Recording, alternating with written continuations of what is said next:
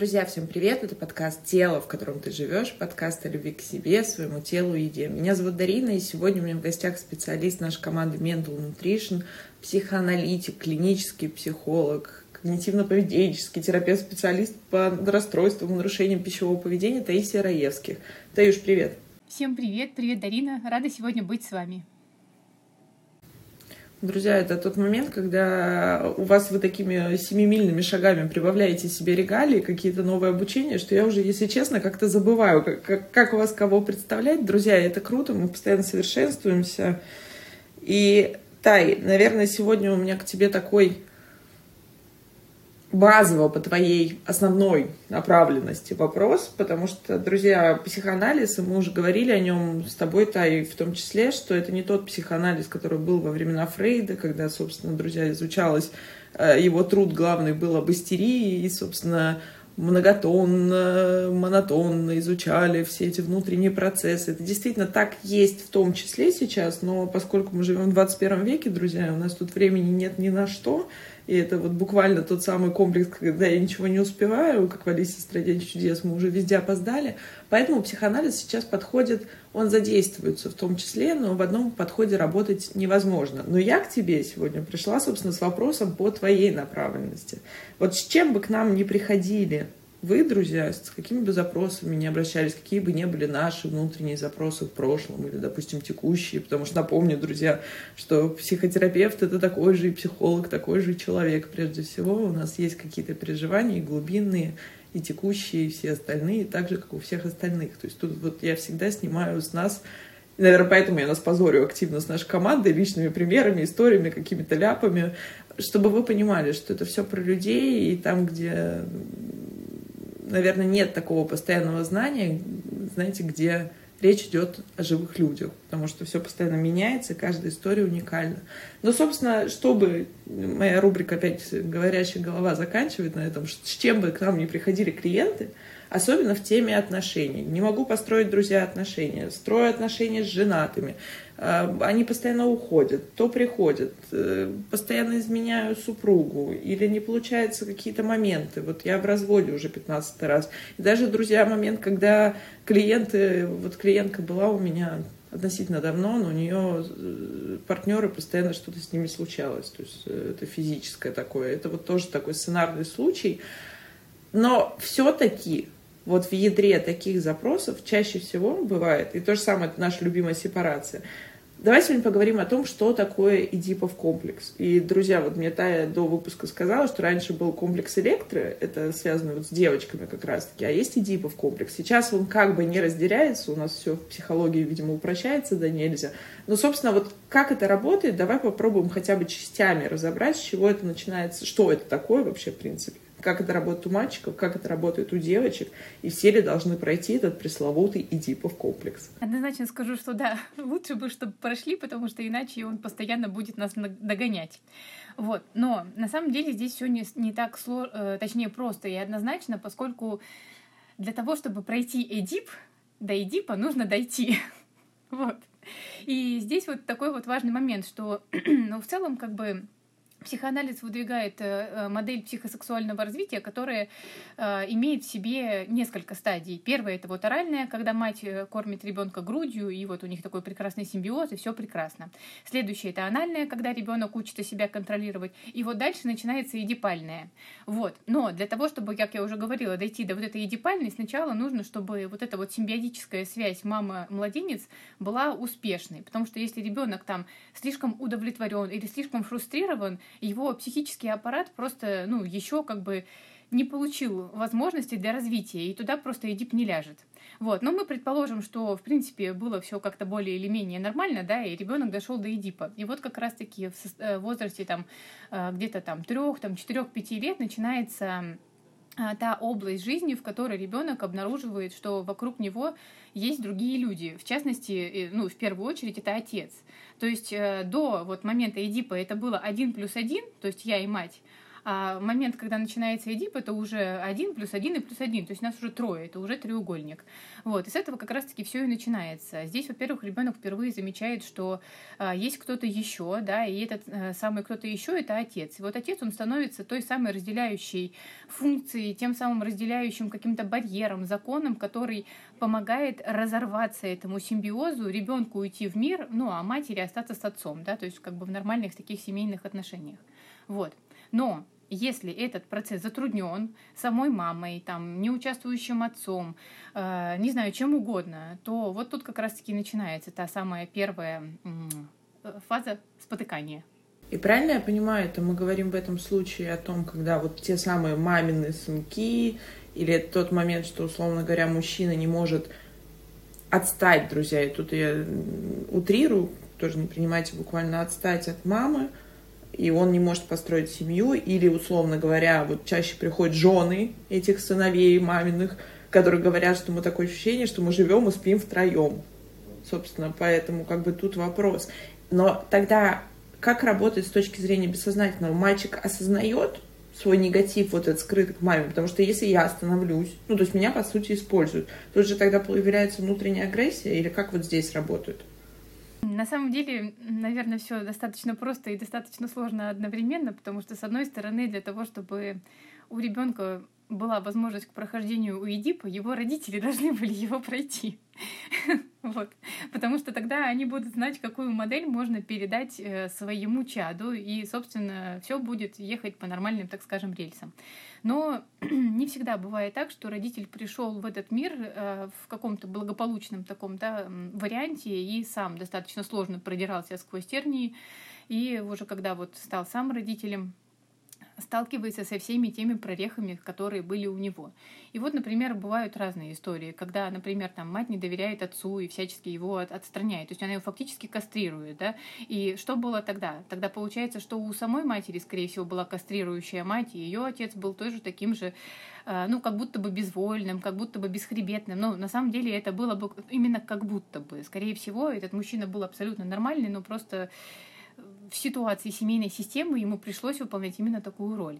А, либо бывает еще ситуация, когда там я родила для себя, и тогда у ребенка просто нет выбора стать э, реально человеком, так скажем, да, вот отдельным, самобытным, каким-то, э, в общем, ну, уникальным, таким, как ему предначертано, возможно, было бы там, его собственными именно возможностями, потому что тогда он становится нарциссическим расширением матери, и все. Все, что он сможет делать, это всю жизнь удовлетворять. То есть вот быть вот этим вот фалосом внешним, так скажем, да, то есть, ну, как э, есть же такая история, что а, так как девочка рождается изначально, ну, без пениса, как будто бы уже с отсутствием, да, ей как будто бы нечего переживать, но она переживает это отсутствие, вот этого э, полового органа, который есть у мальчика. И тогда как будто бы может возникать такая фантазия, что если я, например, там, ну, с папой там, да, или там с мужчиной когда-нибудь там буду в отношениях, то тогда я смогу сама себе этот фалос родить фактически через ребенка.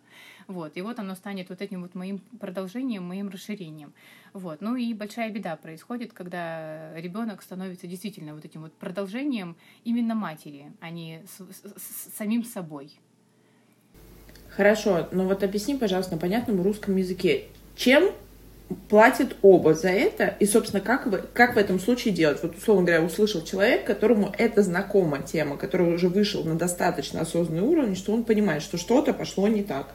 Вот что в этом месте делать? И, ну, если человек понимает, что что-то пошло не так в его жизни, да, и он видит, э, что эти отношения как-то сильно напоминают ему те, которые были в его жизни, например, с родителями, которые там держали условно за яйца там, да, вот там, или, я не знаю, там, за шкирку, то а, в момент осознания, во-первых, ну, это уже первый шаг к тому, чтобы от этого как-то отделиться и пойти в другую сторону. Потому что без осознания, то, что ты находишься в ловушке, ты просто не поймешь, что тебе надо спасаться. Вот, поэтому, а, когда, например, уже, а, ну, правда, вот там, отношения не строятся, не было никогда никаких там близких отношений там больше месяца, например, или когда постоянно там человек смотрит там в сторону там женатых, замужних там, или просто вот такая вот хорошая зашуганная девочка, и ей очень сильно хочется это все изменить, то вот как раз-таки через эм, первое осознание, что что-то не в порядке. Все мои сверстники уже замужем, там, или все мои сверстники уже там, не знаю, там рожают детей, там, само как-то реализуются. В общем, живут иначе, скажем так, да, а я как-то от них отличаюсь, то вот это вот первый этап к тому, чтобы начать двигаться в сторону изменений.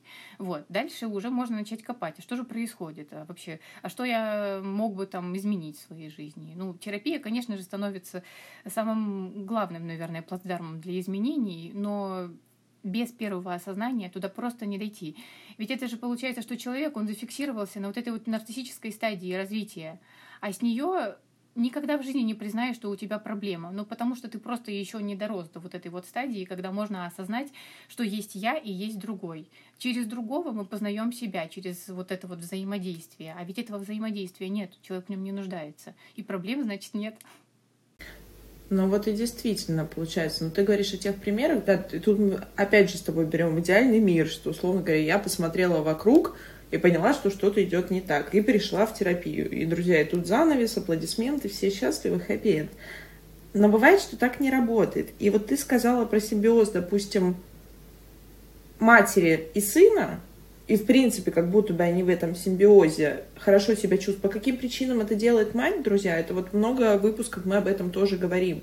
Потому что, допустим, не, получились отношения с э, супругом, и тогда это уже в момент рождения, вы всегда можете это отследить, это зачастую история, когда весь фокус внимания переводится с отца, с мужа на ребенка. Если брать, безусловно, друзья, это очень важный период рождения и уход за ребенком. Сейчас все мамы мира мне скажут просто, как, как вы вообще смеете там как-то говорить, что что-то нельзя. Но какую мы цену за это платим? Если только уходит фокус на ребенка, и это как раз-таки вот то бессознательное, то, о чем ты сказала, я родила для себя, и это мой ребенок, и они даже иногда, когда приходят клиенты в терапию, говорят, мой ребенок. Ну, у этого ребенка есть еще другой родитель, второй. И что происходит с мужчиной? Мужчина начинает отдаляться, мужчина начинает видеть в этом ребенке соперника за мамину, условно говоря, за супруги любовь. И когда ребенок дорастает до 4-5 лет, муж либо пьет, друзья, это наша советского времени история, да и российского, да и в любой другой стране, чего уж там. Либо он начинает агрессировать на мать и на детей, опять же, по своим травмам, по своим причинам, потому что ему вот это отвержение ударяет вглубь. Либо он просто отдаляется. И тогда, условно говоря, к четырем годам этот мальчик понимает, что у них прекрасный симбиоз с мамой, а папа лишний, то есть папа проиграл. То есть, исходя из этого, из того, что мы говорим, задача ребенка не выиграть отцу в этой битве, а проиграть. И вот в этом, друзья, происходит идип. И тогда только мальчик начинает понимать, что я должен быть такой, как папа. Тогда у них появляются совместные увлечения. Тут как раз то, о чем у нас был недавно, друзья, выпуск с Ольгой Евтеевой, с нашим психотерапевтом на эту тему. Послушайте обязательно. Тогда он начинает брать пример с отца, как отец себя ведет с матерью, как отец себя проявляет вообще в социуме. Потому что, друзья, не забывайте, и для девочек, и для мальчиков Папа отвечает за наш социум, за то, как мы взаимодействуем в этом мире. Мама отвечает за наши внутренние процессы, за то, что происходит дома, за то, как мы себя ощущаем. Но это если среднее по больнице. А что происходит в контексте тай девочек? Вот если брать комплекс электро, потому что, согласись, эта проблема, ну, как будто бы она кажется более сейчас актуальной потому что мы не можем встретить партнера, мы не можем построить будто бы семью, мы не можем никого встретить. Мы встречаем женатых, мы встречаем отвергающих, бросающих, эмоционально недоступных мужчин. Вот это, мне кажется, топ-5 запросов, во всяком случае, в нашем проекте. Так э, это, к сожалению, и происходит, поскольку э, для того, чтобы папа был в жизни девочки, он должен быть в эту жизнь как-то вовлечен. И если он исключен из этой системы, то очень сложно тогда каким-то образом понять вообще, как с этим зверем ну, взаимодействовать и вообще нужен в этой, в этой жизни он или нет. Вот. Помимо этого, ведь и поведение папы, правда, тоже определяет то, как девочка потом сможет вообще идентифицироваться в этом мире, там, мире как женщина. Если папа обращает внимание или не обращает, там, Эм, при этом всем не испытывая какого-то стыда, может быть, там за свое какое-то там, как будто бы желание там или так далее, да, то есть, ну, чтобы не было какого-то инцестуозного соблазнения, так скажем, но не только в сторону девочки, но и в сторону мальчика, там, с, от, от мамы там или от папы, то есть, э, э, потому что любая инцестуозная история, она идет в сторону разрушения психики, невозможности ее развития, это все в сторону психоза мы смотрим сразу же, вот, поэтому, но что касается вот именно истории инцестуозной, Если со стороны мамы, то это история про то, что вот как раз-таки там, ну, ты мое дополнение, да, и вот любое соблазнение, типа, спи со мной в кровати, неважно, мальчик это или девочка, там, типа, ну, там, папа уйдет, да, то есть, ну, когда ребенок занимает роль отца, то есть он приходит и ложится в эту кровать, в которой место не ребенка, а отца, да, а отец куда тогда уходит? В кровать, что ли, на, на сторону ребенка, или куда ему еще уходить, или из дома уходит, и тогда, да, правда, могут и зависимости, и браки очень часто разрушаются к трем годам, потому что, в принципе, отец выпадает из этой системы. Вот. Но возвращаясь э, к именно отношениям мальчика, ой, точнее девочки, точнее отца, здесь еще такая история, ведь э, опять-таки, да, в сторону вот этой вот инцестуозности, э, что девочка свои фантазии имея, может каким-то образом там пробовать к папе там, ну, найти какой-то общий язык особенный, да, говорить, да давай, давай эту маму выгоним, да зачем нам эта мама, да давай мы уйдем, да, ну а папа должен сказать ей, что там ты у меня такая чудесная и замечательная девочка, но пойми, вот э, у меня есть уже мама, но когда ты вырастешь, ты найдешь себе такого же чудесного там, мужчину, да, и у вас будет все хорошо. Вот. И тогда будет все здорово и чудесно. Но иногда бывает так, что папа просто ледяной и отсутствующий, да, иногда папа бывает, что ну, совсем себя не очень хорошо ведет, например, там, ну, даже вплоть до того, что некоторые психологи в укор могут ставить, например, мужчина ходит в трусах по квартире. Это тоже как какой-то инцестуозный такой след остает на восприятии ребенком э, родителей, во-первых, потому что, ну, сами габариты взрослого и родителя очень несоизмеримы, да, и это просто может внушать какой-то ужас там и непонимание. Во-вторых, Ведь это то, чего мы не должны видеть, да, гениталии друг друга, для того, чтобы это никого не травмировало и не причиняла травму. А здесь это все-таки хоть как-то, ну, в общем-то, фигурирует и как будто бы не оставляет места для фантазии. А вот, кстати, к фантазии возвращаясь, фантазия это, это то, что позволяет нашей психике расти. То, чего мы не видим за дверями, ребенок фантазирует. То, чего мы не видим в штанах у папы, ребенок фантазирует. И это потрясающе, потому что благодаря именно этому незнанию есть повод выйти на улицу и найти того, где это можно посмотреть, но не травмироваться, скажем так. Вот. Плюс ко всему тоже очень печально, если ребенок становится свидетелем э, сексуальных отношений для родителей, потому что это тоже будет сильно травмировать. А если ребенок видит там мастурбацию отца или там голова папу, потому что это все как раз-таки уводит вот в ту сторону отключения части просто какой-то эмоциональной, внутренней, и потом не включение ее в жизни. А, и вот тогда возникают истории, что там, не знаю, ну, там, не знаю, девушка соглашается на секс, а потом говорит, меня изнасиловали. Ну, просто потому, что у нее вот эта вот история, как бы, раннего идентифицирования, скажем так, что она возникает сейчас в ситуации травмирующей, не работает, потому что, ну, утрируя сильно, да, папа ходил в трусах, в трусах условно там, а не дай бог папа там руку поднимал или там еще как-нибудь к ней относился, потому что все это будет накладывать свой отпечаток и след на дальнейшие все отношения жизненные, потому что отец в первую очередь это законообразующая функция. Но закон должен нас оберегать, а не прогибать, не избивать, там, не знаю, не, не травмировать, скажем так. Но это такие действительно страшные вещи, о которых ты говоришь, и как будто бы, друзья, со стороны, вот тут мне хочется остановить, как будто бы со стороны это звучит как что-то, чего нет. Я вам заявляю, как психотерапевт, который работает с расстройствами пищевого поведения, ты также с ними работаешь, ты как никто другой знаешь, что там ну, в процентах 70 там насилие.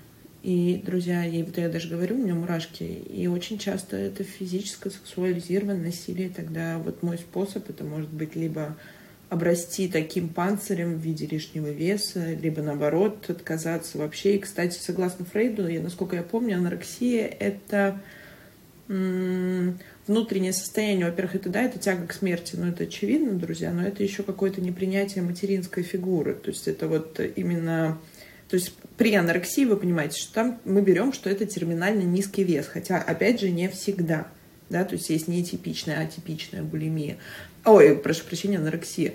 Но при анорексии в чем прикол? Что там, к примеру, ну нет, как минимум, не вырастают будто бы первичные вот женские органы. То есть я больше похожа, условно говоря, на ребенка, больше похожа на мальчика, нежели чем на девочку. И вот в этом тоже какая-то глубинная составляющая. Но подожди, вот тут ты говоришь про отцов, если мы берем непройденный комплекс электры. То есть и тут какие варианты я просто вот собираю? Либо это Насилие это мы берем совсем терминальной стадии, друзья, и если у вас это есть, то вы точно знаете, что с этим нужно разбираться, потому что это как минимум ранняя травма. Это посттравматическое, вот то самое ПТСР, 100%. Берем более мягкие случаи. Допустим, отца не было в семье. Ну, просто его не было. Мама развелась, он бросил ее беременную, оставил. Они там что-то еще, он погиб, заболел, все что угодно. То есть его как фигуры нет. То есть борьбы не с кем. Ну, то есть не, не за кого бороться. Третий вариант это может быть, это отец был слабый, то есть он был полностью подавлен мамой, и мама сделала из него, ну, как минимум, какую-то бесполую фигуру. В следующем варианте также, то есть, опять же, а, папа принимает э, женский как бы встает на сторону дочери. То есть вот этой той самой фразы, о которой ты говоришь, что да, ты там прекрасный, ты вот моя любимая дочь, но у меня есть мама, а ты найдешь себе там своего, условно говоря, супруга, партнера, с которым ты построишь семью и будешь вот так же счастлива. А вот скажи, пожалуйста, как в этих процессах за это все, то есть мы с тобой как-то пошли в сторону папы, отвечает мама. То есть, если с мальчиками это понятно, что я как-то это считается из, в нашем стереотипично, что только э, к мальчикам мама как-то не теплее всегда, и это все для них вот эта фигура мужчины, и как говорил, говорили последователи Фрейда, что это вот та самая зависть к фалосу, и вот тогда то, о чем говоришь ты, я рожу себе такой же фалос, и вот он, это как бы мой мужчина, я родила мужчину, то есть вот это вызывает какое-то такое бессознательное удовольствие. А вот в вопросе девочек, что тут может пойти не так, где участвует мама? Кстати говоря, надо отметить, вот э, отправляясь к этому вопросу, что ведь на этой стадии э, эдипальной происходит еще и первичная идентификация с полом. И если, ну, например, не было какого-то позитивного такого примера, да, то тогда, например, девочка может идентифицироваться не с мамой, а с папой. И что тогда мы можем видеть при ее вырастании, да, если, например, и вторичный эдип, вторичный эдип начинается, кстати говоря, уже в стадии подростковой, то это могут быть уже и ну, изменения, да, в именно э, выборе своего дальнейшего партнера. Вот. Либо, например, там девочку станет там, не знаю, любить девочек в ответ, да, либо может э, просто идти по стадии, ну, как процессу такому какому-то супер брутальному в отца. Вот. Ну, и все это будет потому, что, например, там мама была эм, ну, как будто бы слишком слабая. И папа постоянно будет говорить, вот там какая ты у меня классная, не то что мама. Ну, как будто мама слабак, да, и тогда с мамой нельзя идентифицироваться, а если с мамой нельзя идентифицироваться, то с кем тогда? Ну, тогда с папой получается. Вот, и девочка будет постоянным тогда вот таким вот суперконкурентным мужиком, таким с железными яйцами, вот такая вот она вся крепкая, и прям вот сложно будет э, ей, в принципе, Э, строить отношения и с мужчинами, потому что они мужчину будет пытаться прогнуть, и с женщинами, в принципе, потому что тогда тоже они будут все какие-то бесполезные и ненужные. Да и к себе постоянно будет какая-то претензия на любую свою слабость. Это будет невероятное нападение.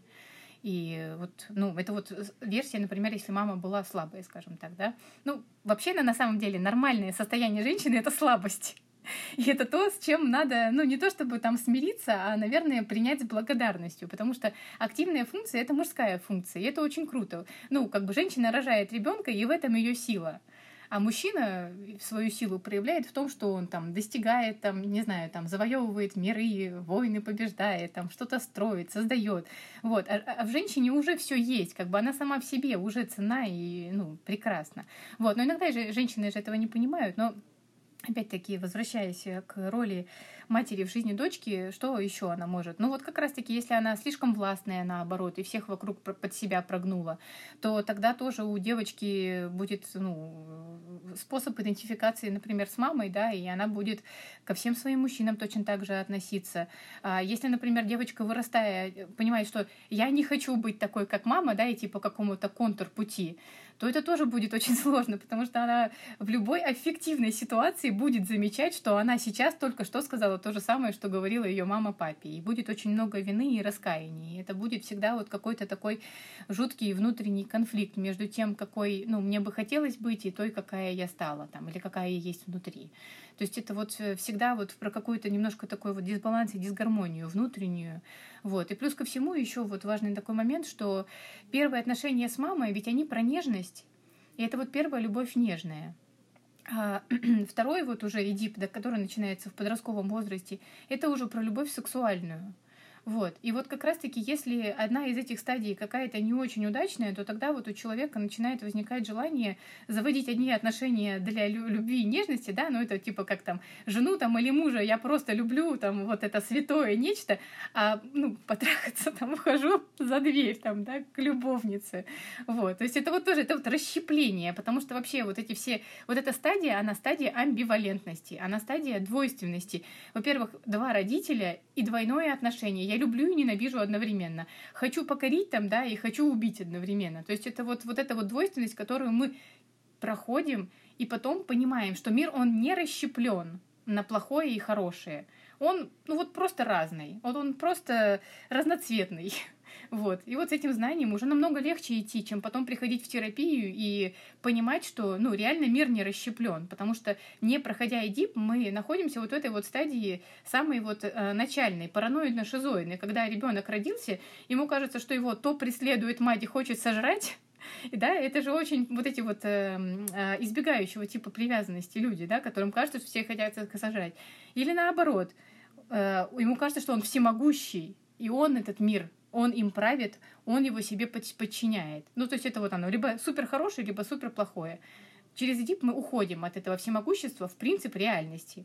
Реальность, она не всегда приятная, она разная. Да, друзья, ну, собственно, ну, сильно, на самом деле. Вот, кстати, с точки зрения, вы видите, не случайно психоанализ, всему голова, и действительно на него, как на скелет или как на елочную на елку, раз у нас уже предново, предновогоднее настроение, насаживаются какие-то игрушки, разные подходы, разные теории. Но, собственно, база остается одна. И действительно, тогда вот, вот это классный пример про то, когда действительно та самая полигамность, а по факту это вот это, те самые гонки, знаете, от одного к другому. Это есть такой драмомания, это синдром, когда мы вечные путники-странники. Вот тут то же самое. То есть покой это нигде не находится. И действительно, та, если говорить о том, Черт бы с ним, с этим эдиповым и электровым комплексом, если бы у нас это не болело. Но действительно, ведь мы ищем причины, и зачастую мы ходим как будто бы друзья по кругу, не понимаем, почему так работает, и тут происходит наше как раз-таки то самое а, магическое мышление, и мы уже факты подтасовываем в свою сторону. Вы помните, друзья, что там, где внимание, там и энергия, и мы всегда подберем, во-первых, мы встретим того партнера, который нам нужен, чтобы подтвердить нашу травму, это, знаете, как дохлую лягушку трогают палочкой, там она еще жива, нерв двигается или, или, или уже все. Вот то же самое. И тогда, получается, я начинаю еще больше закапываться в этом состоянии, ищу не там.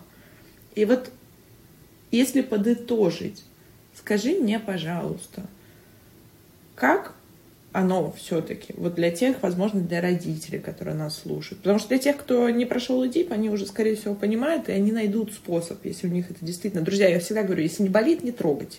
Если болит, вы знаете, все пути, дороги идут в терапию. Ищите своего специалиста, который вам подойдет, откликнется. А вот как правильно должен происходить ИДИП? Потому что ребенок ну, не понимает. То есть он все-таки здесь второе, как бы, лицо, вторая роль. А вот тут важно и как со стороны мамы, и со стороны папы, как бы оно должно бы быть около идеально. Начну, наверное, с мамы, потому что маме, хоть это и очень тяжело, сама как мама говорю, во-первых, дать ребенку жизнь ну, по-настоящему дать. То есть отойти на шаг назад. Ну, то есть, когда ему надо, подходишь и помогаешь. Ну, можно спрашивать языком всегда, нужна ли помощь. Вот, это первое. Это вот, ну, отцепиться от ребенка, дать ему жить. Вот, дать, отцепиться от мужа.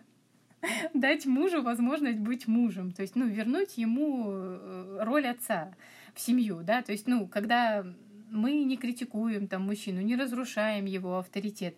Ну, в крайнем случае, если сильно не согласны, мы же всегда можем это обсудить где-то за дверью. Вот, это вот, ну, наверное, первое. То есть, когда родители друг с другом находят общий язык, когда они не борются друг с другом за власть, а эту власть как бы уже наконец-то где-то в каком-то месте ну, передали какому-то одному лицу, и лучше пусть это будет мужчина. Вот. Э, ну, во-первых, разобраться друг с другом.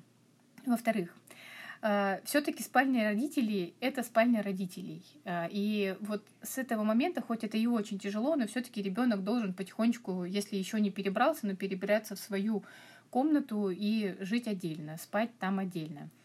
А следующий очень важный момент — это вот когда, например, ребенок еще в младенческом состоянии, все его очень сильно любят и говорят, какой он там потрясающий, там его целуют просто с ног до головы. Но когда ребенок подрастает, э, уже там, да, такого возраста, там, особенно с трех лет, когда вот это я сам, там, я сама появляется, он становится невыносимым. Ну, правда, очень тяжело становится, потому что очень много протеста, очень много крика. И вот этого вот поддержания, такого вот, ну, наполнения нарциссического становится меньше.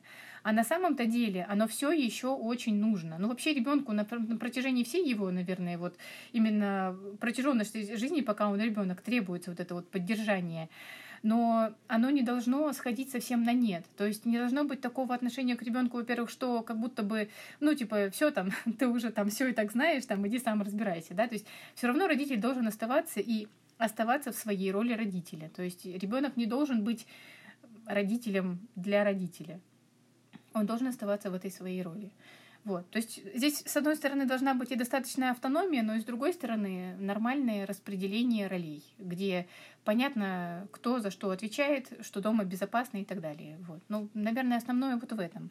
Вот. И, с одной стороны, не раздуваем грандиозность ребенка, но с другой стороны, поддерживаем его нормальное нарциссическое вот это вот состояние эго. Эго — это неплохо, эго — это хорошо. Все хотят просто разрушить всегда эго. Я хочу вам сказать, если вы разрушите эго, вы будете жить в психушке, потому что разрушенное эго равно психоз. Поэтому мы эго поддерживаем. Это, знаете, друзья, как Тони Робинса, любимая фраза. Выйди из зоны комфорта, встань и иди. И я всегда смеюсь, что прежде чем выйти из этой зоны комфорта, друзья, нужно в нее войти. Мы с вами в большинстве наших случаев вот с самого рождения первый у нас выход из зоны комфорта, и вот так мы по жизни двигаемся. Тогда мы из мамы вышли. Вот комфортно нам там. И, кстати, вот пренатал, этот самый там э, регресс, это тоже такие достаточно серьезные. Они не, не научно не доказаны, если не ошибаюсь, но они работают это те практики, которые вот возвращают вот та самая наша первая ранняя травма, вот это уже выход из зоны комфорта. Поэтому если у вас есть запрос, выходили ли вы когда-нибудь из зоны комфорта, друзья, вы в нее не входили. Поэтому, если подытожить, друзья, Эдипов э, и комплекс Электро, они такие же, по сути, основополагающие, как э, та же самая сепарация, о которой мы говорим. И если происходит травма там, и, или не происходит того самого адекватного разделения, то мы обычно фиксируемся в возрасте травмы. Ну и в любой непонятной ситуации мы реагируем, как, собственно, как в том возрасте. Именно поэтому нас удивляет, почему взрослые люди, взрослые человеки иногда реагируют как дети, либо каким-то странным, непонятным способом. Да и сами мы от себя иногда ведем себя так, как не ожидали. Поэтому, друзья, вот вкратце так, рецепт один. Если болит, то это терапия, потому что другого способа, увы, ни я, ни Таисия, ну, наверное, не знаю, никто, наверное, не знает. Возможно, есть какие-то, но если вам пообещают любую беду руками разведу, я бы, собственно, не, не рекомендовала. А если не болит, то не трогаем. Но если бы не болело, наверное, вам бы и не был актуален этот выпуск. Да, и спасибо тебе большое за этот выпуск.